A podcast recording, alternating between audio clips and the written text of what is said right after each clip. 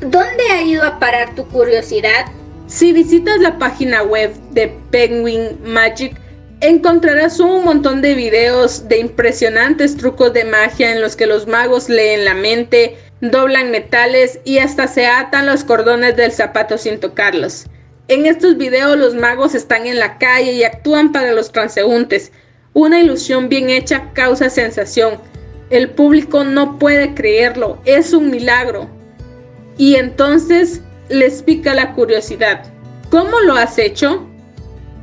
De vez en cuando hago algún truco o utilizo un accesorio directo y siempre hay alguien que no me pregunta cómo lo he hecho. El trabajo les ha adoctrinado de tal modo que ya no quieren saber cómo funcionan las cosas y se muestran dispuestos a aceptar que quizá las leyes de la naturaleza no funcionan como esperaban. Por cierto, ¿me pasas el mando? La iniciativa se parece un poco a la creatividad en el sentido de que ambas precisan curiosidad.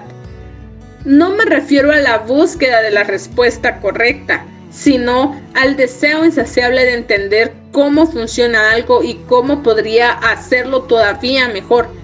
La diferencia es que una persona creativa se queda satisfecha en cuanto comprende cómo se hace, en cambio, el iniciador no descansará hasta hacerlo.